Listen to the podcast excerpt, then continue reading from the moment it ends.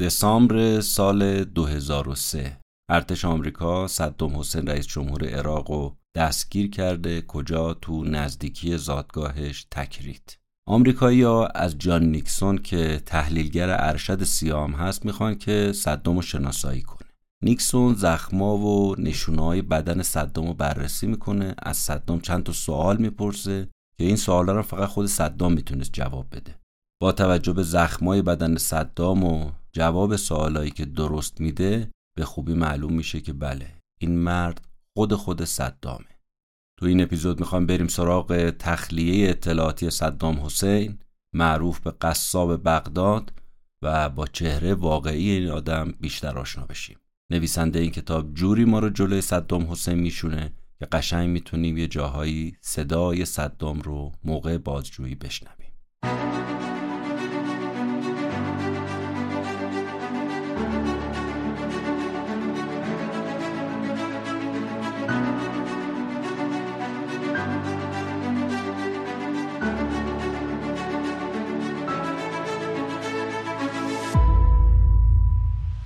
به نام خدا و سلام. من مهدی بهمنی ام. این اپیزود 86 م پادکست کتاب جیبیه که در دی ماه 1402 داره منتشر میشه. کتاب جیبی پادکستیه که من تو این پادکست هر بار خلاصه یه کتابی رو که خودم خوندم و چیزایی که ازش فهمیدم و برای شما تعریف می‌کنم. اینجوری می‌خوام یه انگیزه ای بشم برای اینکه اگر مایل بودید برید خود اون کتاب رو هم بخونید. این بار رفتم سراغ کتاب بازجویی از صدام. نوشته جان نیکسون که کتاب خیلی جذابیه. این کتاب رو نشر کتاب پارسه با ترجمه هوشنگ جیرانی منتشر کرده. چاپی که الان در دست منه چاپ 17 همه این کتاب نشون میده چقدر استقبال بهش زیاد بوده. بریم با هم بشنویم اپیزود 86 رو. خلاصه کتاب بازجویی از صدام.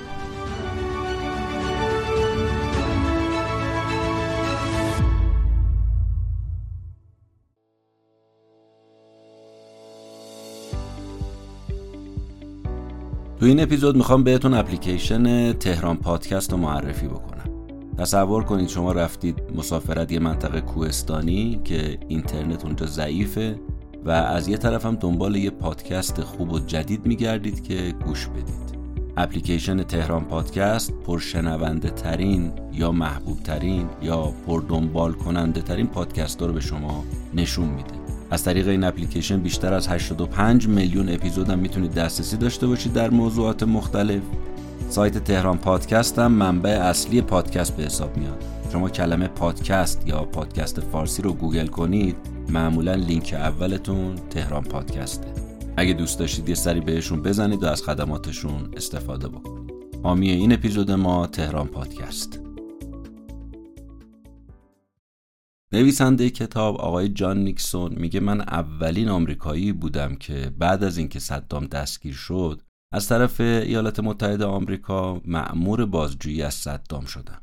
سابقه این بازجو هم اینه که تحلیلگر ارشد CIA پنج سال تو حوزه عراق و ایران کار کرده و 13 دسامبر سال 2003 هشت هفته است که تو عراق موندگار شده. خودش تعریف می‌کنه تو کتاب میگه هوا تو روز تو عراق خیلی خوب بود شبا ولی خیلی سرد بود بارونی بود و غیر عادی نبود که ما صبح از خواب بلند شیم و تو محوطه محل اقامتمون تو منطقه سبز بغداد چند متر آب جمع نشده باشه. محافظا می اومدن این تخته های چوبی رو به عنوان یه پل رو زمین میذاشتن که ما بتونیم از اون محوطه بریم سمت ساختمون مقر سیاه که مأموریت محرمانمون رو که همون بازجویی از صدام بود اونجا انجام بدیم. کار من چی بود؟ کار من این بود که به افسرهای سیاه و به واحدهای ویژه ارتش کمک کنم که افراد مختلف رو که تحت تعقیب بودن دستگیر بکنیم و بعد از اون اونها رو شناسایی بکنیم. بعد از اینکه اونها رو بازجویی کردیم اطلاعات با ارزششون رو به دست بیاریم و تحویل CIA بدیم. هدف الان ما صدام حسینه. دنبال صدام حسین بودیم. کسایی که بازداشت کرده بودیم اطلاعات خیلی مهمی داشتن. از محل مخفی شدن دیکتاتور عراق. و همچنین دستیارانش.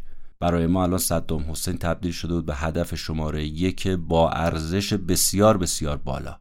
واحدهای ارتش به ما گفته بودن که سرنخهای خوبی پیدا کردن از کی؟ از محافظای کلیدی صدام واحدای ویژه ارتش تونسته بودن محمد ابراهیم عمر الموسلی رو دیروز غروب دستگیر کنن.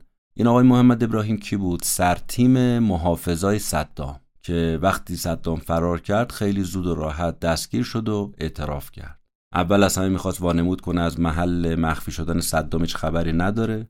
اما این جایزه 25 میلیون دلاری که بر سر صدام گذاشته بودن این وفاداریش رو برد زیر سوال. خیلی زود واحدای ویژه رو برد به محل مخفی شدن صدام حسین. محمد ابراهیم اونا رو کجا برد؟ برد همون مزرعی که صدام حسین چند سال پیش بهش پناه آورده بود و قایم شده بود. همون مزرعی که توش پناهنده شده بود بعد از ترور عبدالکریم قاسم نخست وزیر وقت عراق که البته ترور ناموفق بود. صدام تو ترور عبدالکریم قاسم نقش داشت و به این مزرعه پناه آورده بود. عبدالکریم قاسم خودش هم یه کودتای علیه ملک فیصل دوم سازماندهی کرده بود. باعث شد ملک فیصل کشته بشه و معنیش هم این بود که با کشته شدن این ملک فیصل سلطنت 35 ساله هاشمی بر عراق به پایان برسه. جان نیکسون میگه ما از 40 سال پیش خبر داشتیم که صدام تو توطعه قاسم علیه ملک فیصل دست داشته.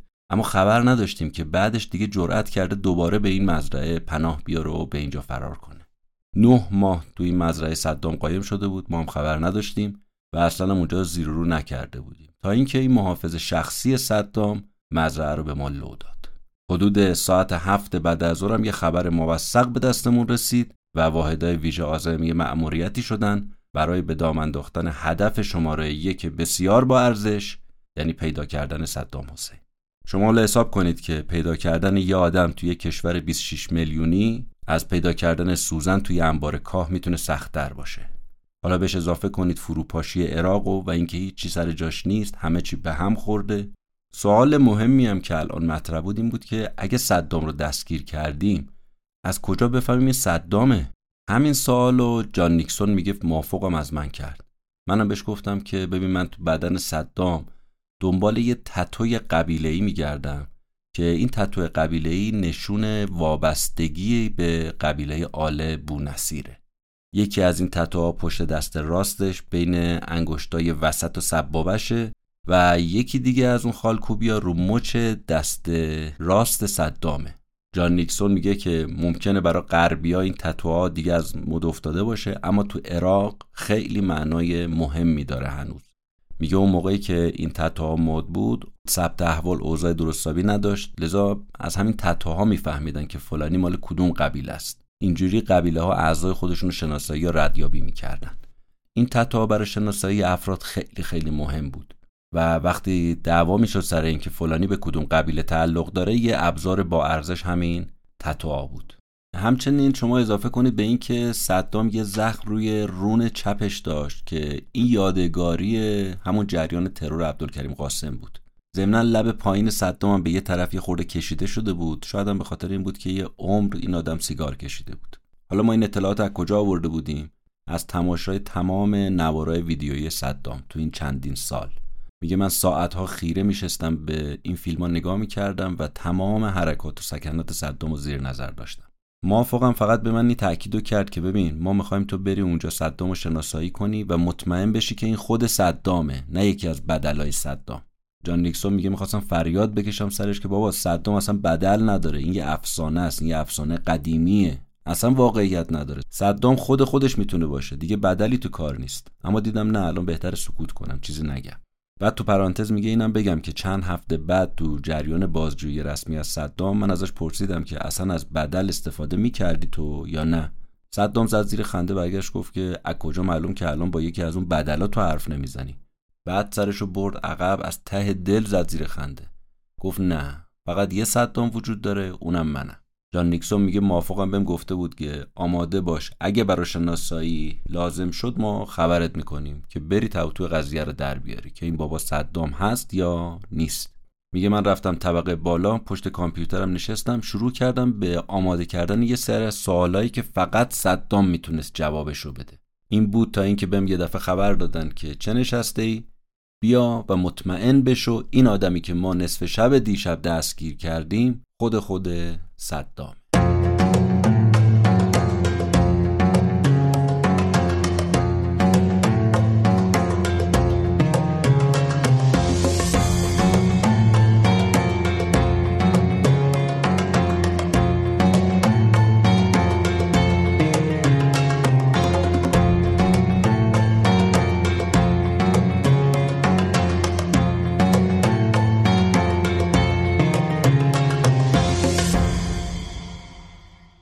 جان نیکسون نویسنده میگه من 27 ساعت بود نخوابیده بودم. داشتم از پا در می اومدم اما این خبر پیدا شدن صدام اونچنان آدرنالینم و برد بالا از هیجان داشتم سکته می‌کردم دیگه. بهم گفتن ارتش با پرواز صدام فرضی رو همون شب منتقل کرده فرودگاه بغداد و من بعد برم برای شناسایی فرودگاه. میگه هنوز نصف شب نشده بود که ما به سمت خطرناکترین جاده جهان شروع کردیم به رفتن. کجا؟ فرودگاه بغداد. فرودگاه بغداد همیشه یکی از خطرناکترین جاده های جهان بوده. جلیقه ضد گلوله رو پوشیدم اسلحه هم همرام بود. مترجم ما هم یه مرد لبنانی بود. همراه من یه کسی از همکاران بود به نام بروس که این مسئول دروغ سنجی هم بود. تو پرانتز اینم میگه میگه ما هیچ وقت این دستگاه دروغ سنج رو به صدام وصل نکردیم. چرا؟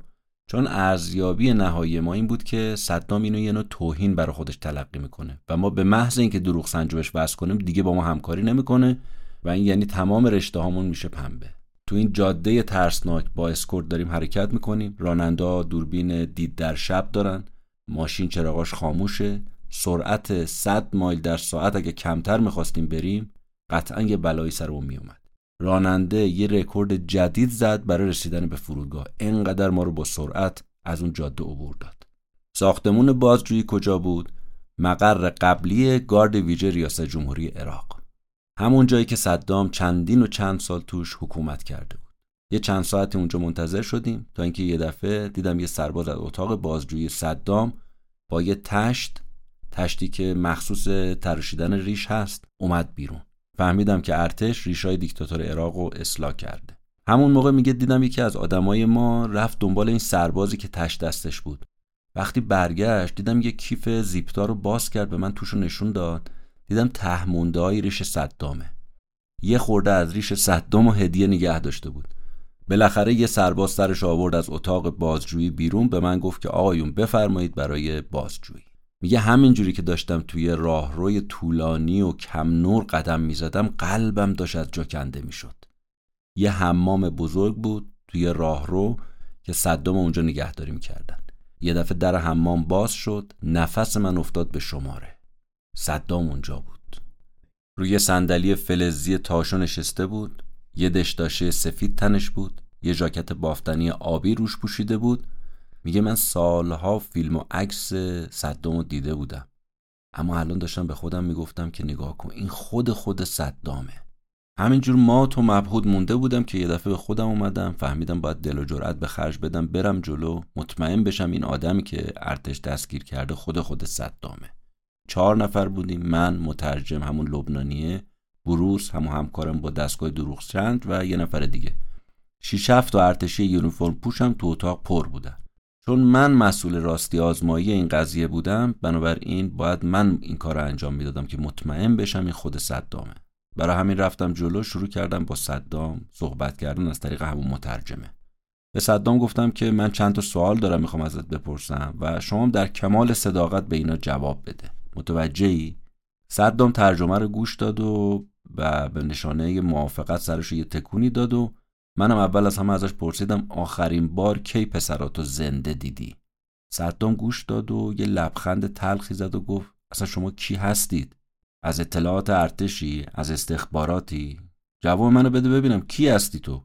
خودتو معرفی کن. میگه من خوش گم زد. اصلا نمی‌تونستم از جام تکون بخورم. قبل از اینکه خواستم بهش جواب بدم دیدم یکی از این اعضای گروهمون برگشت حرف صدام قطع کرد گفت که ببین ما اینجاییم که شما به سوالای ما جواب بدی. قرار نیست ما به سوالای تو جواب بدیم. صدام قبول کرد و بازجویی رو من ادامه دادم. با خونسردی به سوالام گوش داد و من توجهم به این جلب شده بود این آدم چقدر راحت تونسته خودش با محیط وفق بده. انگار این هر شنبه داره میاد زندان و برمیگرده. انقدر راحته و اینقدر راحت تونسته سازگاری با محیط زندان ایجاد بکنه. یه لحظه متوجه شدم که پشت دست راستش یه تتوی قبیلهی بین انگشت سبابش و انگشت وسطیش داره. یه تتوی دیگرم دیدم که زیر مچ دست راستشه. دهنش هم نگاه کردم دیدم کجه. دیگه اینجا صد درصد مطمئن بودم که این خود خود صدامه. حالا باید زخم تیر خوردن تو سال 1959 تو همون جریان ترور قاسم چک می‌کردم. و آخر سرم می‌رفتم سراغ سوالای خودم. صدام خیلی با صداقت سوالایی که ازش می‌کردم و مایل بود جواب بده و اصلا دنبال این نبود که مخالفتی بکنه. با من خیلی همراه بود. به من برگشت گفت که حتی شما چرا در مورد سیاست از من سوال نمی کنید تو خیلی چیزا می‌تونه از من یاد بگیری. اومدی این سوالا رو از من می‌پرسی؟ من بهش گفتم درسته ولی الان من باید یه سری سوالای مشخص ازت بپرسم که مطمئن بشم تو خود صدامی. و شروع کردم به پرسیدن سوالا. بعد از اینکه سوالامو پرسیدم و صدام جواب داد بهش گفتم که شما حرفی برای گفتن داری؟ برگشت گفت آره دارم. شروع کرد از رفتار خشن نیروهای ویژه تعریف کردن. گفت وقتی دستگیرم کردن خیلی بد اینا با من رفتار کردن. گفت با رئیس جمهوری کشور آدم اینجوری برخورد می‌کنه. اگر بوش رئیس جمهور شما دست عراقی دستگیر می‌شد ما عمرن باش همچون رفتاری می‌کردیم. گفتم ببین کی داره این حرفا رو می‌زنه؟ کسی جلو نشسته که مسئول کشته شدن هزاران هزار آدمه. بعد اون وقت اومده الان از زخم و خراشایی که برداشته به خاطر نقل و انتقالش به زندان تعریف می‌کنه و شکایت می‌کنه. برگشتم گفتم که باشه به شکایتات طبق مقررات ما رسیدگی می‌کنیم. به هر حال حق با صدام بود نیروهای ویژه نباید باش اینجوری رفتار می‌کردن. رفتارشون رفتار خشنی بود ولی خب شاید هم باید بهشون حق داد از این جهت که عصبانی باشن. بعد صدام شروع کرد نشون دادن جای زخماش. دشتاش عربیشو زد بالا. یه زخم کهنه رو پای چپش بود. ازش پرسیدم که این همون زخم تیر خوردن است؟ یه خورناسی کشید و با این خورناس تایید کرد که بله همون زخم تیر خوردن من تو جریان ترور قاسمه. کار من درباره تایید اینکه این صدام هست یا نه دیگه تموم شده بود. ما آدم اصلی رو دستگیر کرده بودیم ما تونسته بودیم صدام رو بگیریم.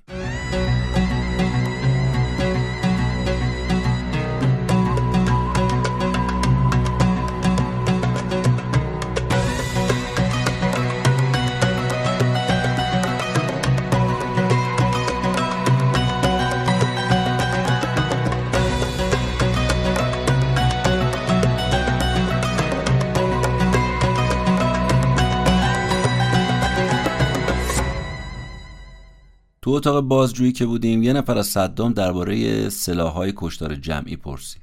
صدام بهش نگاه کرد گفت که شما منو پیدا کردید. چرا نمیرید این سلاحها رو پیدا کنید اگر راست میگید؟ بعد صدام از اینکه آمریکایی‌ها عراق و زیر و رو کردن و نتونستن سلاحهای کشتار جمعی پیدا کنن صحبت کرد. آخر سرم برگشت گفت ببین شما آمریکایی یه مش ارازل او باشین که اصلا عراق رو نمی‌شناسین. هدفتون هم اینه که عراق رو با خاک یکسان کنیم بهانهتون الان شده سلاح کشتار جمعی و اصلا این واقعیت نداره. اینا رو که گفت یه دفعه به خودش اومد شرمنده شد از این حرفایی که زدی خوردم ترسید که با مهموناش اینجوری رفتار کرده. برگشت گفت که البته منظورم شما آقایون نبودید شما آدمای خوبی هستید. منظورم دولتتونه. جان نیکسون میگه قسمت اول بازجویی که تموم شد و ما مطمئن شده بودیم خود صدامه موقعی که داشتیم از اتاق می‌رفتیم بهش گفتم صدام. تو برگشتی گفتی که من می‌تونم یه چیزای زیادی درباره سیاست ازت یاد بگیرم. امیدوارم که این فرصت پیدا بشه که با هم درباره سیاست یه گپی بزنیم. صدامم یه خورناسی کشید و اینجوری گفت که آره موافقم حرفی ندارم. ما از اتاق بازجویی اومدیم بیرون دیگه آفتاب زده بود که ما رسیدیم مقر سیاه.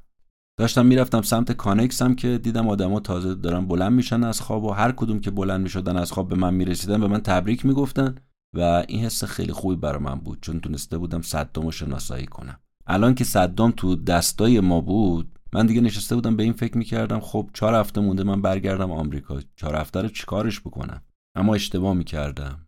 فرصتی برای برنامه ریزی این چهار هفته بهم ندادن. چرا؟ چند روز بعد رامسفلد اومد تو تلویزیون به CNN گفتش که سیا بازجوییاشو از صدام تازه شروع کرده. اونجا بود تازه فهمیدم بله کارم در اومده. بعد تو بغداد بمونم کار بازجویی صدام رو ادامه بدم. یعنی تموم نشده کارم. کار تخلیه اطلاعاتی صدام هم یه کار چالشی بود چون صدام آدم باهوشی بود راحت نمی‌شد تخلیه اطلاعاتیش کرد. و بالاخره ما بعد چند هفته کلنجار رفتن باش تونستیم باش به یه تفاهم برسیم. به این صورت که ما خواسته رو تأمین کنیم اونم صاف و ساده جواب سوالای ما رو بده. وقتی صدام حس می‌کرد چیزی برای قایم کردن نداره همه چی معلومه سپر مینداخت خیلی راحت شروع می‌کرد حرف زدن. تیپ شخصیتیش هم اینجوری بود که یه آدم سرسخت زیرک و دقلباز مدام دنبال پیدا کردن نقطه ضعف طرف مقابلش بود. همین جوری هم از جواب سوال تفره می‌رفت. تمام هم و غمش این بود که کنترل از دستش خارج نشه. تحت هر شرایطی. و البته خب ما به غرورش احترام میذاشتیم. خیلی سوالا رو غیر مستقیم ازش میپرسیدیم. و صدام عاشق حرف زدن بود. کلا آدم پرچونه ای بود. چونش که گرم می‌شد نمی‌شد جلوشو گرفت. اون جایی که مربوط به خودش می‌شد شروع می‌کرد با آب و تاب حرف زدن. اما وقتی درباره مسئولیتاش در قبال بدبختی عراق و مردمش می‌شد آقا می‌رفت تو لاک دفاعی. خودشو می‌کشید عقب عصبانی می‌شد ساکت می‌شد. اما تو جایی که پای خودش در میون نبود و متهم به چیزی نشده بود. حافظش مثل تیغ تیز برا بود. پیش می اومد که یه عکس 25 سال پیش رو که ما بهش نشون می‌دادیم با جزئیات برای ما تعریف می‌کرد. و چیزی که برای ما عجیب بود این که هیچ نشونه ای از اختلال شخصیت تو این آدم ما نمی‌دیدیم. یه ذره استراب نداشت. شخصیت پارانویا توهمی اصلا اینجوری نشون نمی‌داد. خیلی وقتا هم حس شوخ طبعیش گل می‌کرد. انفجاری شروع می‌کرد خندیدن جوری که شونه شروع می‌کرد تکون خوردن. انگار نه انگار اینجا زندانه. انگار ما زندانی این هستیم. صدام واقعا عراق رو خیلی خوب میشناخت. می‌دونست چجوری باید تو این کشور مدیریت کنه به این مردم. و برعکس جهان هیچ فهمی از عراق نداشت. آمریکا حتی عراق رو خوب نمیشناخت. میگه ارزیابی اولیه من از صدام این بود که اون یه دروغگوی کهنکاره اما بعدا متوجه شدم نه هر چی داره میگه راست داره میگه. جان نیکسون میگه راحت بهتون بگم. من معتقدم که مسئول پروندهش اصلا اشتباه کرده. چون اصلا صدام سلاح کشتار جمعی نداشت. دستور نسکشی صادر نکرده بود. این مهمترین چیزی بود که دولت آمریکا و شخص رئیس جمهور آمریکا بوش از من خواسته بودن که از صدام اعتراف بگیرم. که آقا این سلاح کشتار جمعی قایم کرده. قصد نسکشی داره. اما دیدم تو واقعیت اصلا این نیست. از جوابای صدام من کاملا قانع می شدم. جواباش صاف بود صادق بود و فهمیدم هیچ سلاح کشتار جمعی تو عراق وجود نداره. چند وقت بعد از این تخلیه اطلاعاتی صدام بود که CIA یکی از وکیلاشو فرستاد پیش ما. وکیل CIA از ما پرسید که قضایه چجوری پیش میره. منم بهش گفتم که ببین چیز با ارزشی درباره اینکه صدام نقض حقوق بشر کرده باشه. یا سلاح کشتار جمعی داشته باشه به ما نگفته. وکیل CIA برگشت گفت که خب چه بهتر هرچی کمتر به ما بگی برای ما بهتره. چون اگه حرف با ارزش بزنه ما مجبور میشیم بریم پی سر نخش بگردیم و به اون استناد بکنیم و تو دادگاه حاضر بشیم و شهادت بدیم که این حرفا رو زده و اینم استناد حرفاشه. جان نیکسون میگه من همینجوری مات و مبهود موندم از این حرف وکیل CIA اول به ما میگن آقا صدامو برید به حرف بیارید. حالا میگن مبادا حرف با ارزشی بزنه. به هر حال جان نیکسون از کاریزمای قوی صدام خیلی تعریف می‌کنه. میگه صدام فارغ از قصاوت ها و سنگ دلیهاش کاریزمای خیلی خیلی قوی داشت. یه مرد بود با جسه بزرگ با 185 سانتی متر قد در کل خیلی درشت اندام. جان نیکسون میگه من خودم قدم 1.95 ولی اصلا انگار جسه من پیش این آدم هیچی نشون داده نمی‌شد. و حتی حضورش تو اتاق یه جوری بود تو اتاق بازجویی که به همه ما میچربید. انگار پررنگتر از همه ما ظاهر شده بود. میگه شاید باورتون نشه حتی به عنوان یه زندانی که قرار اعدام بشه همون موقع تو زندان جذبه رو داشت به رخ ما می‌کشید و این کاریزمای فوق العاده این آدم بود. میگه یه چیزی بهتون بگم شاید باورتون نشه تو جلسای اول من جلو صدام لکنت زبون پیدا کرده بودم. باورم نمی‌شد کسی که تا حالا فقط عکس و فیلمش دیدم حالا روبروش نشستم دارم باش صحبت می‌کنم. عین شیر تو جنگل بود این آدم. تو جریان چند جلسه اول جان نیکسون میگه صدام احساس راحتی با ما داشت. اصلا احساس می‌کردیم از صحبت کردن با ما لذت داره می‌بره. و ما هم فهمیده بودیم رگ خوابش رو به دست آورده بودیم. تنها راه حرف کشیدن از این آدم اینه که با گارد بسته باش روبرو نشیم. و اتفاقا این سیاست ما هم جواب داد. چرا؟ چون بعد از اینکه هر جلسه تموم می‌شد بیشتر از اون چی که ما تصور می‌کردیم این آدم حرف می‌زد. یه بارم برگشت گفت اگر بشه بیرون از اینجا همدیگه رو ببینیم بهتر می‌تونیم با هم دیگه گپ بزنیم. یه وقتایی هم صدام یزید کافر می‌شد دیگه. اهل جنگ و ستیز می‌شد. عصبانی تندخو هیچی گردن نمی‌گرفت هیچی جواب نمی‌داد. جان نیکسون میگه حتی یادم تو جلسه سوم تو جواب یه سوال برگشت به من گفتش که من صدام حسین تکریتی رئیس جمهور عراقم. شما کی هستید؟ یه بارم انقدر از سوال من عصبانی شد که اصلا حاضر نشد با هم دست بده آخر سر. صدام اعتقادش این بود که بابا لازمه که جهان تاریخ عراق رو بدونه تا بتونه کارهایی که صدام کرده رو درک بکنه و اینکه هر کاری کرده برای اطلاع عراق بوده. اینجا بود که صدام برای خودش یه جایگاه بلندی تو تاریخ عراق تصور می‌کرد. خودش رو مظهر عظمت عراق می‌دونست. اعتقادش این بود که اون عراق متحول و حتی مدرنش کرده. جان نیکسون میگه بهش گفتم خب معلومه مهمه ما بدونیم تو صد سال اخیر تو عراق چه اتفاقایی افتاده. صدام با یه حالت مسخره به من نگاه کرد گفت صد سال پیش هزار سال پیش. تو اصلا درباره صلاح الدین سلحشور بزرگ عراقی چیزی شنیدی؟ گفتم نه. گفت خب بعد بدونیم صلاح الدین کی بوده چیکار کرده. خیلی آدم مهمی بوده. بهش گفتم خب چرا تو نمیگی کی بوده چیکار کرده؟ وقت شروع کرد مفصل از پیروزی های صلاح الدین حرف زدن و گفت که چجوری صلاح الدین بیت المقدس رو از دست صلیبیا پس گرفته و اصلا یه حس خیشاوندی با صلاح الدین صدام حس می‌کرد. افتخار می‌کرد که صلاح الدین محل تکریته. و البته نویسنده میگه که به نظر من صلاح الدین اهل تکرید نبوده از قوم کرد بوده. به حال ما برای جواب به سوالامون هر ترفندی که بود به کار می‌گرفتیم. مثلا تو جلسه چهارم بازجویی از صدام نظرش رو در مورد رهبران عرب رهبران دنیا پرسیدم. در مورد رهبران عرب که اصلا خوب نمی‌گفت در مورد اونایی که دوست داشتم می‌گفت مثلا من ژنرال دوگل رو دوست دارم لنین رو دوست دارم ماو رو دوست دارم. جورج واشنگتن رو دوست دارم. چرا؟ چون اینا بنیانگذار یه نظام سیاسی تو دنیا بودن. و دقت کردم دیدم اسم هیچ کدوم از رهبرای عرب رو نیورد. در مورد فرانسوی ها گفت گفت من فرانسوی ها رو خیلی دوست دارم. دوبار رفتم فرانسه. ژاک شیراک رو خوب می‌شناسم. با هم هم دوست هستیم. و قرار بود دوباره برم فرانسه که جنگ عراق شد. گفت ژاک شیراک منو درک نمی‌کرد. کمکم بهم نکرد. با اینکه با هم دوست بودیم. به خاطر اینکه شرایط عراق رو درک نمی‌کرد. حالا علت نزدیکی صدام به فرانسوی چی بود؟ فرانسه عضو دائم شورای امنیت سازمان ملله بنابراین نزدیکیش به فرانسه به خاطر این بود که کمک کنن فرانسویا که عراق از تحریمای بینالمللی بیاد بیرون. اما متاسفانه این اتفاق هم نیفتاد. آخر این جلسه چهارم صدام دستشو گذاشت رو قلبش و برگشت به ما گفت که از این گفتگو من لذت بردم. من ماهها بود که با کسی حرف نزده بودم. مشتاق این هستم جلسه بعدی باز با هم دیگه صحبت کنیم. یه لبخندی زد و از سلولش بردنش بیرون. و نفس ما اونجا قطع شده بود. از اینکه این آدم تلاش ما رو تایید کرده بود. برای ما خیلی دلگرم کننده بود. امیدوارم بودیم که این تخلیه اطلاعاتی ما بتونه سازنده باشه. تو جریان تخلیه اطلاعاتی صدام فهمیدیم که یه پول هنگفتی همراهش بوده وقتی دستگیرش کردن و الان اون پول نیست.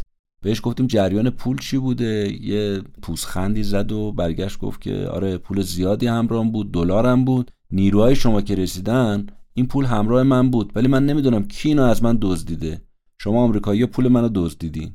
کارت می‌زدی خونش در نمیومد دائما به ما می‌گفت که این پولی که از من زدن یا گم شده رو برید بگردید پیدا کنید. بهش گفتم بعید سربازا این کارو کرده باشن. گفت یه قلم و کاغذ به من بدین. یه قلم و کاغذ بهش دادم و بعد دیدم رو کاغذ داره می‌نویسه که بله فلان مبلغ از دارایی من گم شده و با یه خط خوش و زیبا اینو نوشت و امضا کرد و دفترچه رو به من داد. دفترچه‌ای که توش دیگه دستخط خود صدام بود. جان نیکسون میگه من این دفترچه و اون دستخط صدام رو با خودم نگه داشته بودم. ولی به این نتیجه که نمی‌تونم طولانی مدت نگهش دارم. چرا؟ چون گفتیم قبلا وکیل سیا گفته بود هر چیزی که صدام بگه یا بنویسه قابل ردیابیه و باید تو دادگاه تحویل بشه باعث دردسره. و به خاطر همین میگه من نمی‌دونم اصلا اون دفترچه رو چیکارش کردم. و الان که با خودم فکر می‌کنم میگم این کاش اون رو نگه میداشتم به عنوان یادگاری. یادم آخرین بار یادداشت دادم به یکی از هم تیمیام که بذاره توی کیف زیپدار. مهرموم شده بذاره تو گاف صندوق.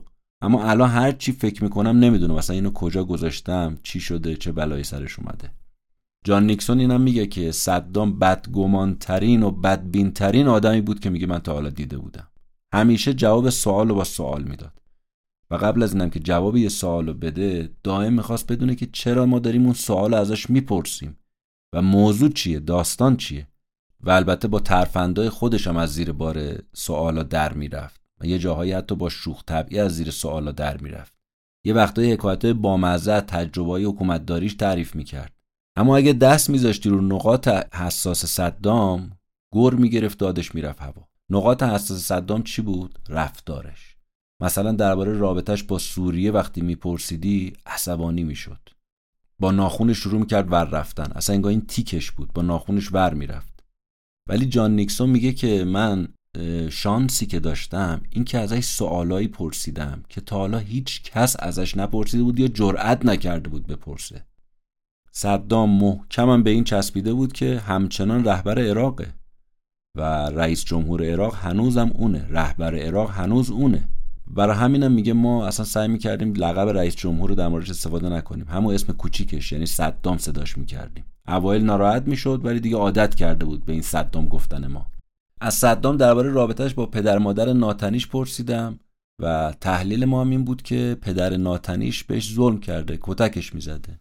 و همینم باعث شده که صدام فرار کنه از خونه و این روحیه ظلمی که داره نسبت به دیگران به خاطر همین ظلمیه که پدرش بهش کرده. ولی خیلی زود فهمیدیم این تحلیلمون اصلا غلطه. حرفای صدام تمام اون فرضیه ما رو زده بود به هم. خود صدام می‌گفت پدر ناتنیش خیلی هم دوستش داشته مهربون ترین آدمی بودی که تا حالا دیده. علت این که پدر ناتنیش ازش خواسته خونه رو ترک کنم این بودی که دیگه تو تکرید زادگاهش هیچ فرصتی نداشته برای پیشرفت. و صدام اتفاقا به خاطر این توصیه پدرش که از تکریت برو خیلی هم ازش ممنون بوده. صدام درباره این پدر ناتنیش یعنی ابراهیم حسن خیلی با خوبی یاد می‌کرد. میگه خدا رحمتش کنه با من خیلی مهربون بود و میگه این پدر ناتنیم هر رازی هم داشت با من در میون میذاشت. رازهایی رو به من می‌گفت که حتی برای پسراش نمی‌گفت. عزیزترین کس پیشش بودم. جان نیکسون میگه فهمیدم که در مورد صدام خیلی چیزا رو نمی‌دونم یا اشتباه می‌دونستم. اصلا درباره زیر و زبر زندگی این دیکتاتور هیچی من نمی‌دونستم. مثلا کادر پزشکی CIA بهم گفته بودن که صدام خوردن گوشت قرمز و و همچنین سیگار رو گذاشته کنار. اما از خودش پرسیدم یه خنده کرد و گفت نمی‌دونم این اطلاعات رو کی به شما داده ولی کامل غلطه. اولا من عاشق سیگارم روزی چهار نخم سیگار می‌کشم. بعد با شیطنت برگشت به من گفت که الان سیگار همراهت هست. گفتم نه متاسفانه ندارم. درباره گوشت قرمزم گفت نه هنوز می‌خورم. دائمم از محافظاش می‌پرسید که ساعت چنده ساعت چنده؟ برای چی حالا ساعت می‌پرسید؟ می‌خواست ببینه وقت نماز کیه که نماز رو بخونه. و ما فکر می‌کردیم پیش خودمون که این یه نوع نمایش دیگه. صدام داره تظاهر به دینداری می‌کنه. حالا واقعیت چی بود نمی‌دونیم ولی به نظر می‌رسد آخر عمرش صدام حسابی مذهبی شده بود. جان نیکسون درباره روحیات صدام هم اینو میگه که میگه اگه در مورد یه موضوعی دوست نداشت حرف بزنه بلافاصله می‌گفت نگهبان کجاست؟ فکر کنم وقت نمازه. از همین وقت نماز استفاده می‌کرد میپیچون یکی از گله هایی هم که از ما داشتیم که نمی‌تونه خوب بخوابه. چرا؟ چون سلولش نزدیک در ورودی بود. موسیقی بلند از اونجا پخش می‌شد این نمی‌تونست استراحت کنه. به ما گفت آقا این سلول من عوض کنید. ما هم همین کارو کردیم. باش راه اومدیم سلولش عوض کردیم. یه گله دیگه هم درباره این بود که چرا به من قلم و کاغذ نمی‌دید؟ من نویسنده من باید افکارم رو ثبت کنم. وقتی هم ارتش منو دستگیر کرد داشتم روی کتاب کار می‌کردم. این کتاب ناتموم مونده. چرا قلم و کاغذ به من نمی‌دید؟ مگه من می‌تونم با قلم و کاغذ خودمو بکشم؟ ما می‌دونستیم صدام تا یه حدودی حق داره اما به خاطر ریسک خودکشی نمی‌تونستیم این قلم و کاغذ رو بهش بدیم و ممنوع بود. صدام تو جریان محاکمش هم ادعا کرده بود که شکنجه شده. اما جان نیکسون میگه من به زرس قاطع میگم که هیچ وقت صدام شکنجه نشد. بیخوابی کشید یا نتونستش بنویسه. اما بدرفتاری باش کسی نکرد شکنجهش کسی نکرد. و خیلی بهتر از رفتاری که خودش نسبت به دشمناش داشت ما باش رفتار کردیم. سه وعده غذاشو می‌خورد یه جلد قرآن بهش داده بودیم یه نسخه عربی از کنوانسیون ژنو بهش داده بودیم. اجازه داشت که پنج وعده نماز بخونه.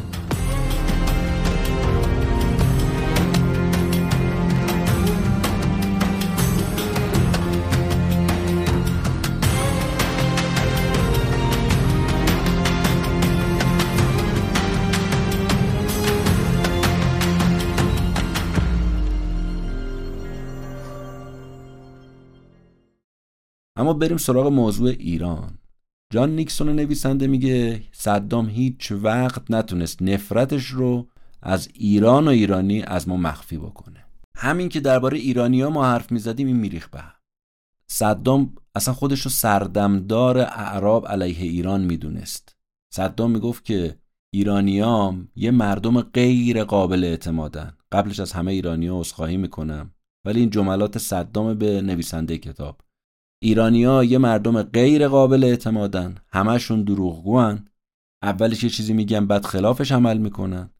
و روحیه ایرانیا اینطوریه دیگه. ایرانیا فکر می‌کنن می‌تونن ملت عرب و رهبری کنن. منظورش هم فلسطین بود. ولی نمی‌تونن.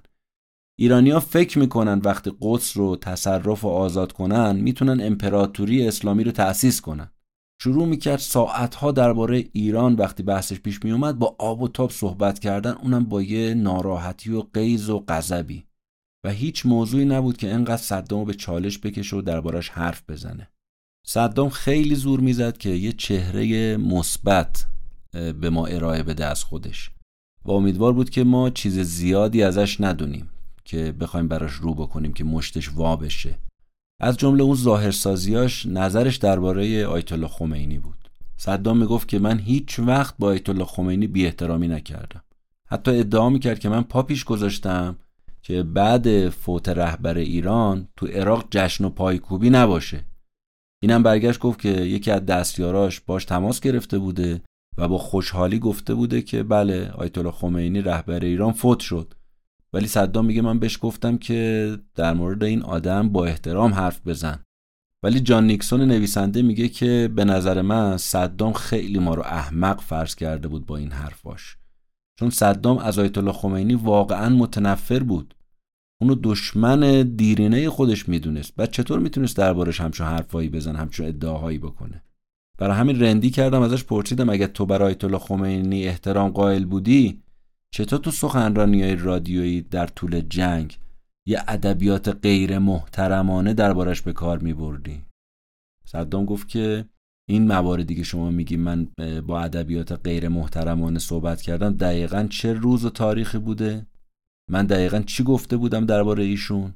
بهش گفتم که خب اگه می‌خوای می‌تونم تو جلسه بعدی اونا رو برات بیارم یکی دیگه از ادعای عجیب و غریبش درباره کردا بود صدام به ما می‌گفت که کردا رو خیلی دوست داره. می‌گفت که نمی‌دونم من اصلا عاشق و شیفته این کردا هستم. شاید به خاطر صاف و سادگیشونه. من عاشق مردم صاف و ساده روستاییم. با اینا خیلی راحتم روستایی بیشیل پیلن.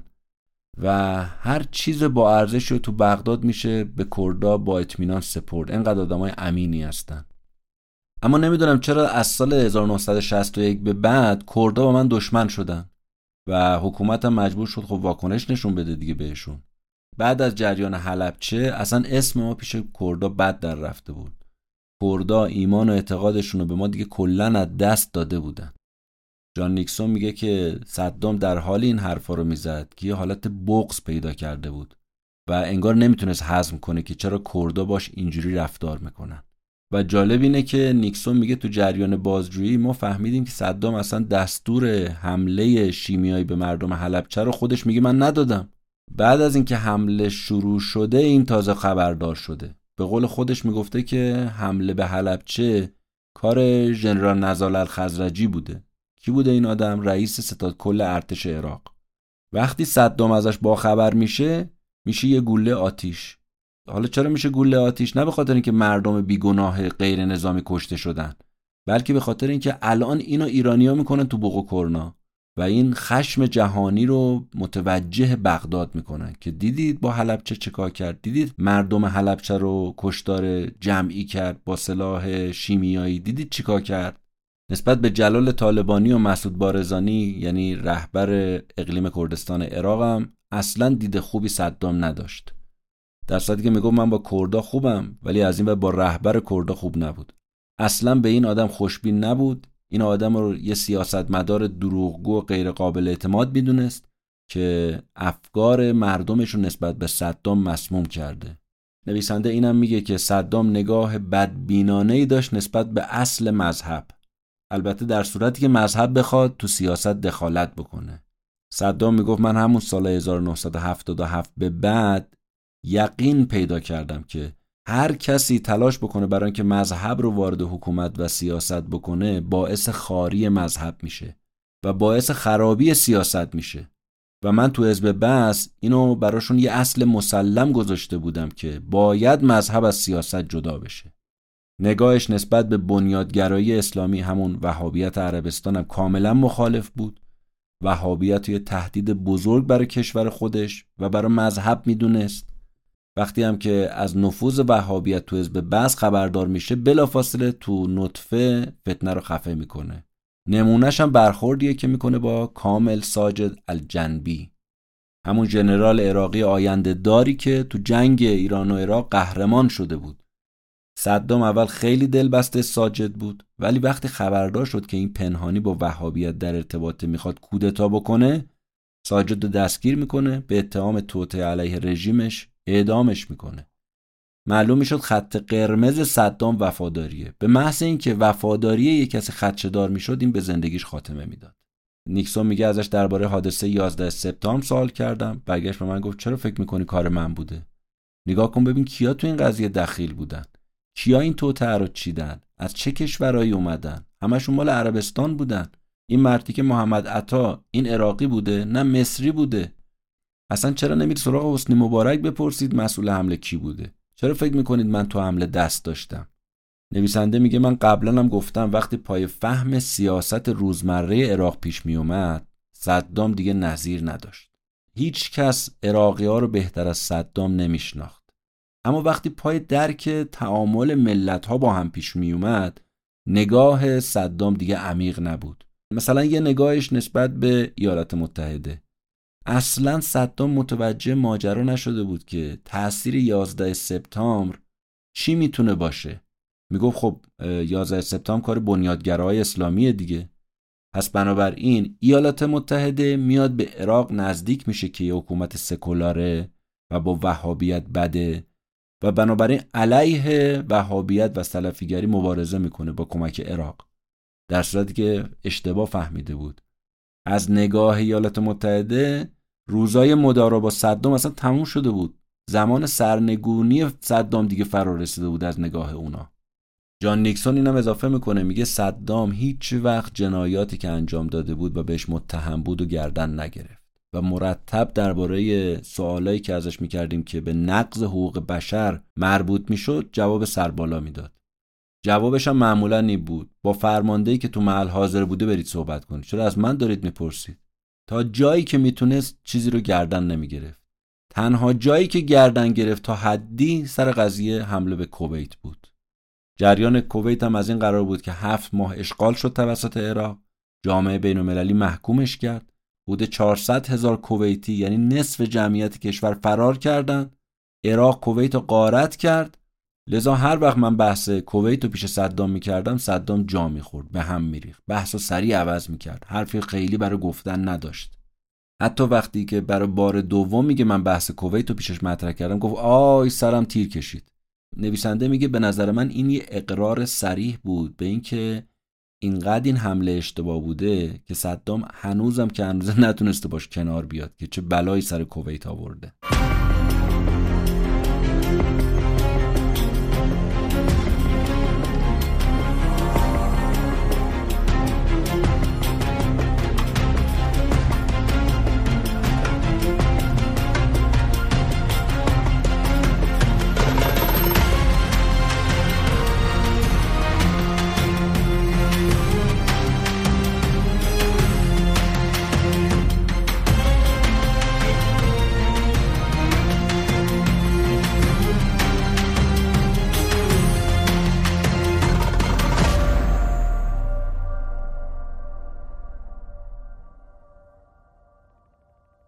از صدام درباره رابطش با همسرش ساجده پرسیدم. برگشت که اوایل رابطمون عاشقانه بودم و بعدا دیگه نه. ساجده دختر دایی صدام بود. دختر دایی خیرالله بود و صدام احترام خیلی زیادی برای این دایی خیرالله قائل بود. دایی خیرالله از سیاست مدارای بغدار بود. ازدواج صدام با دختر دایی خیرالله هم شد یه پله ترقی سیاسی برای صدام. از همون بچگی و نوجوانی هم تحت تکفل همین دایی خیرالله بود. بعد از ازدواجش با ساجده و رهبری صدام یا نخست وزیریش فساد مالی خیرالله تو بغداد به عنوان شهردار بغداد انقدر زیاد شد که دیگه صدام مجبور شد بزنش کنار. خیرالله هم رفت سراغ نوشتن یک کتاب. کتابی به عنوان ایرانی ها پشه ها و یهودیان. سه موجودی که پروردگار نباید خلق می‌کرد. بازم اینجا از همه شنونده ها من عضو می‌خوام. از صدام پرسیدم الان ساجده کجاست؟ گفت بهتون نمیگم. رفتم سراغ همسر دومش سمیرا دیدم ناراحت شد. گفت اصلا نمی‌خوام دربارش حرف بزنم. بعد برگشت به من گفت که به پسرام اودی و قصی افتخار می‌کنم و البته اینا نقطه ضعفایی دارن که من می‌دونم. حتی یه وقتایی به این نتیجه می‌رسم که مجازاتشون کنم. ولی اودی بیشتر از قصی برای من مشکل ساز بود. شاید گریه کردن صدام برای شما یه چیز عجیب غریب باشه. اما نویسنده میگه تنها جایی که صدام احساساتی می‌شد گریه می‌کرد اون وقتی بود که بحث دختراش پیش میومد یعنی رعنا و رقد. چشماش پر از اشک می‌شد. صداش شروع می‌کرد لرزیدن. می‌گفت خیلی درم براشون تنگ شده. می‌گفت من از کنار اونها بودن لذت میبردم. اونا منو خیلی دوست داشتن. جان نیکسون میگه ازش پرسیدم که چجوری خبردار شدی که پسرات کشته شدن. گفت از بی بی سی فهمیدم. بعد به من گفت که اونا در راه آزادسازی کشورشون مردن و این یه مرگ شرافتمندان است. اونا شهید بودن شهید راه وطنشون بودن. صحبت برادرزن صدام یعنی عدنان خیرالله شد. وزیر قبلی دفاع عراق برادرزن صدام بالگردش سقوط می‌کنه و خیلی هم مشکوک بوده داستان که چجوری بوده این بالگرد سقوط کرده. عمدی بوده غیر عمدی بوده بالاخره میمیره. و خیلی هم می‌گفتن صدام اونو کشته بوده چون محبوبیتش داشته تو ارتش زیاد می‌شده. صدام احساس خطر می‌کرده. اما خود صدام می‌گفت من عاشق عدنان بودم. نویسندم میگه به نظر من حرفاش واقعی به نظر میومد من که داشتم بازجویش می‌کردم احساس می‌کردم راست داره میگه. می‌گفت مصیبت عدنان برا من مثل یه تیری بوده که به قلبم شلیک شده. عدنان خیلی مورد اعتماد من بود و با من خیلی رک و راست بود. برا صدام آدمای قابل اعتماد خیلی با ارزش بودن. عدنان تنها کسی بوده که هم باش راحت بوده هم قابل اعتمادش بوده. بنابراین کشته شدنش براش خیلی سخت بوده. جان نیکسون میگه که تو طول هفته دوم تخلیه اطلاعاتی صدام این آدم دائم سعی می‌کرد درباره سیاست منطقه‌ای به خصوص درباره رهبرای کشورهای منطقه اصلا حرف نزنه یا نکته منفی نگه. اما مشخص بود که برای هم قطارای عرب خودش که رهبر بودن یه احترام زیادی قائل نبود. اصلا عدد اینا رو حساب نمی‌کرد. صدام خودش رو بزرگ مرد بزرگ مردان اصلا می‌دونست. انگار خودش رو یه سر و از همتاهاش تو منطقه بهتر می‌دید. اصلا کس شنش می‌شد درباره آدمای قد کوتاهتر از خودش و ضعیفتر از خودش از رهبرای منطقه حرفی بزنه. افتخار می‌کرد که یه رهبر عربه اما می‌گفت دنبال رهبری اعراب نبوده. می‌گفت من فقط می‌خوام عراقی ها رو رهبری کنم. اونا برترین مردمن. درباره ملک حسین یادم یه بار گفتش که پادشاه اردن یه آدم غیر قابل اعتماده و این نوکر اسرائیل و آمریکاست. درباره نسل جوانتر رهبرای عربی هم مثل بشار اسد و ملک عبدالله اردن هم که اصلا اونا رو به حساب گفتم نمی آورد. درباره جمال عبدالناصر رئیس جمهور قبلی مصر هم می‌گفت این آدم خوبی بوده. اما انقدر زنده نموند که ببینه آخر عاقبت برنامه هایی که ریخت و اجرا کرد چی شده بوده.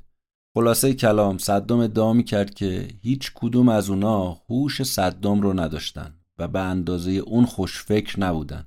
برداشت نویسنده از صدام اینه که یه نارسیسیسم به تمام معنا بوده یه خودشیفته به تمام معنا. وضعیت آینده عراق رو هم صدام اینجوری پیش بینی می‌کرد. می‌گفت شما آمریکایی تو عراق شکست می‌خورید. بالاخره می‌فهمید حکومت کردن به عراق به این راحتی نیست. شکست می‌خورید چون تفکر عربی رو شماها درک نمی‌کنید. اتفاقا نویسنده میگه این پیش بینی که صدام کردم به وقوع پیوست. درست از آب در اومد. بحث تهدید شیعیان شد.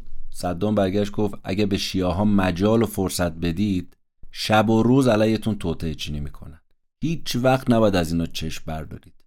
نویسنده به ترور محمد صادق صدر اون روحانی برجسته شیعه که تو سال 1999 وقتی داشت با پسراش از نماز جمعه برمیگشت ترور شد اشاره می‌کنه که باعث شد یه خشمی تو عراق علیه صدام زبونه بکشه. و یه قیامی به وجود بیاد که البته اون قیام رو چند هفته بیشتر طول نکشید و صدام سرکوبش کرد. اما نگاه نویسنده اینه که به نظر می‌رسید که این مرگ صدر آیت الله صدر پایان رژیم صدام رو رقم زد. چون واقعا مردم به خشم اومده بودن. مردم صدر رو خیلی دوست داشتن. صدر در مقابل فقیرها احساس مسئولیت می‌کرد. می‌خواست شیعه ها تو عراق به حق و حقوق خودشون برسن. منبر می‌رفت منبرش آمیانه بود به زبون خود مردم بود. اصلا از جنس مردم بود این آدم. محبوب بود. و مردم فهمیده بودن که آخوندی نیست که فقط به فکر بهش رفتن مردم باشه بلکه درباره زندگی اونا تو دنیا هم نگرانه که چی داره بهشون میگذره. مقتدا صد پسر بزرگ صدرم برای اینکه جونش حفظ بشه مثل پدرش ترور نشه مخفی شد و تو اون شبکه مخفی تونست کارش رو پیش ببره. اما صدام به نویسنده می‌گفت که من به صد هشدار داده بودم که آقا تو به مرجعیت دینیت برس به کارهای سیاسی کاری نداشته باش و از مرجعیت دینیت برای هدفهای سیاسی استفاده نکن. تو مثل شهروندای عراقی می‌تونی راحت زندگی تو بکنی پست و مقام مذهبی رو داشته باشی اما نمی‌ذارم دین رو وارد سیاست بکنی. این کارو بهت اجازهش رو هیچ وقت نمیدم. من هرگز اجازه نمیدم امامه وارد سیاست بشه. جان نیکسون میگه اینجا من فهمیدم چقدر این آدم نسبت به مذهبیون به خصوص شیعه ها به خصوص علمای شیعه بغض و کینه داشته. درباره قطعنامه هایی که علیه عراق هم از طرف شورای امنیت سازمان ملل صادر شده بود میگه من از صدام سوال کردم که تو چرا این قطعنامه رو اجرا نمی کردی؟ صدام برگشت گفت که کی گفته ما اجرا نکردیم؟ ما فقط قطعنامه 661 که تحریم علیه عراق بود رو موافقت باش نکردیم. بقیه رو همه رو موافقت کردیم. حالا چرا موافقت نکردیم؟ به خاطر اینکه درباره چگونگی اجراش اطلاع درست نداشتیم. به علاوه اینکه چرا سازمان ملل نمیره به اسرائیل گیر بده؟ چقدر قطعنامه علیه صادر شده؟ اون چند تاشو اجرا کرده؟ هیچکی هم اعلان جنگ علیهش نکرده.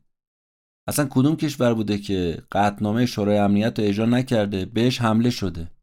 میگه از نظر من فقط یک کشور بوده. اونم عراق بوده. پس بنابراین شما باید برید دنبال اینکه چرا آمریکا به عراق حمله می‌کنه. مگه عراق چیکار کرده بود؟ عراق که کشور تروریستی نبود. ارتباطی با بن لادن نداشت. سلاح کشتار جمعی مخفی نکرده بود. تهدید برای همسایه‌هاش نبود.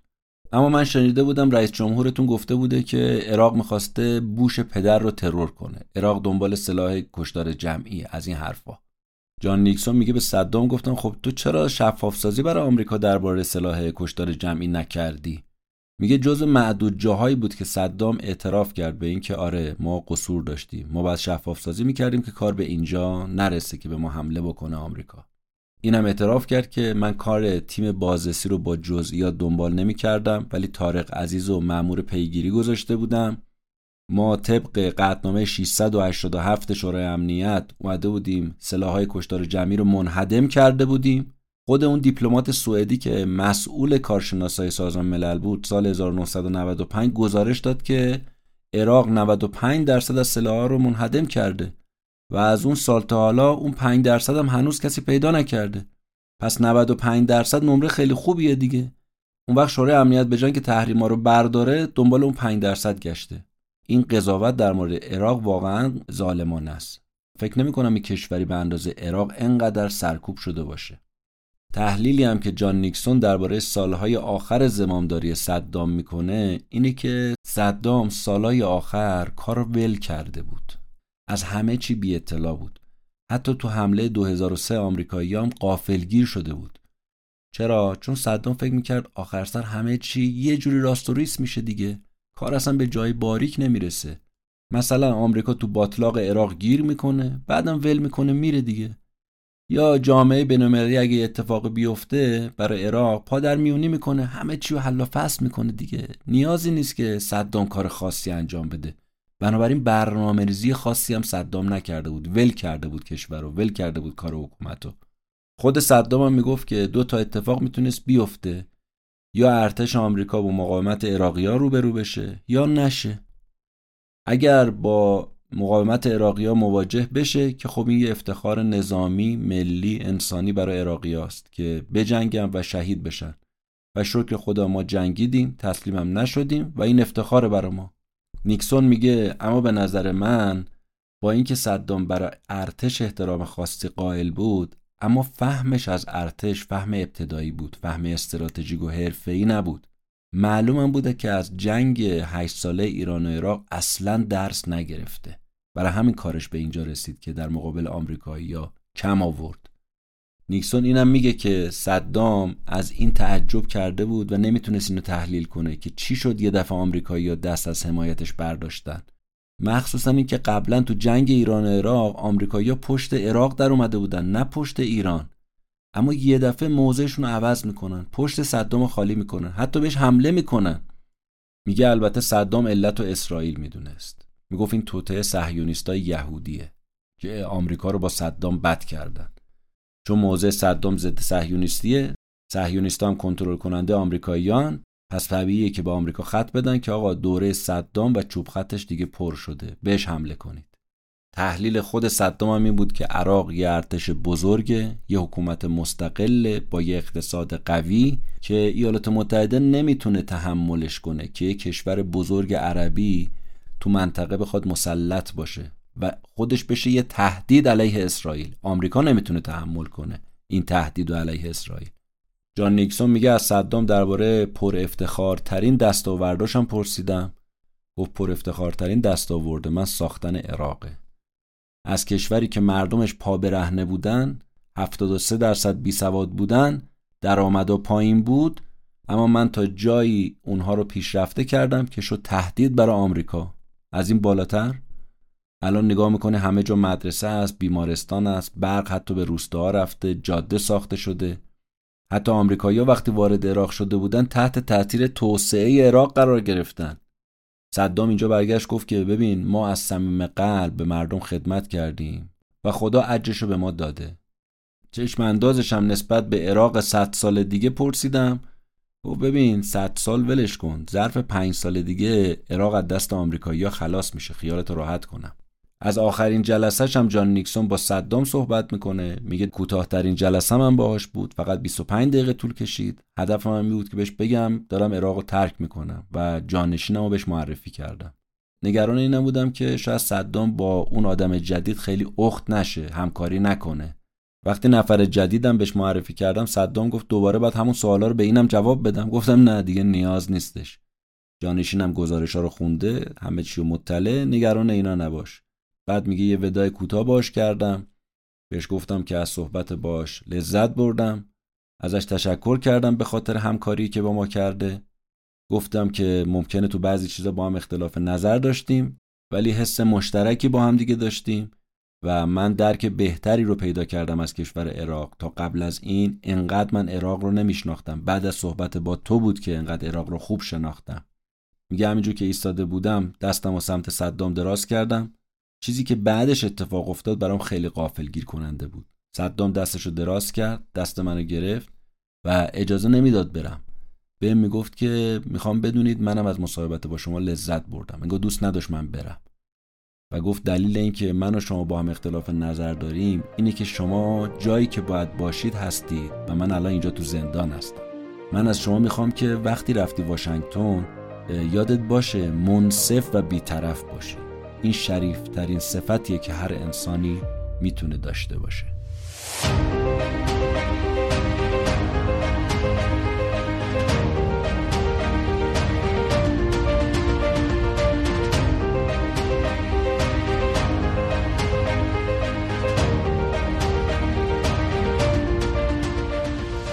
به پایان اپیزود 86 رسیدیم. خلاصه کتاب بازجویی از صدام نوشته جان نیکسون رو براتون تعریف کردم. امیدوارم که از این اپیزود لذت برده باشید. این اپیزود رو من به کمک تیم پادکست کتاب جیبی ساختم. ممنون از حامی این اپیزود. تهران پادکست. ممنونم از همه شمایی که ما رو میشنوید. به دیگران معرفی می‌کنید. از ما حمایت مالی می‌کنید. برای حمایت مالی لینک هامی باش در توضیحات اپیزود هست. می‌تونید این کار رو به هر مبلغی که خواستید انجام بدید. اگرم که خواستید اسپانسر ما باشید به ما خبر بدید. روز روزگار بر همه شما خوش خدا نگهدار.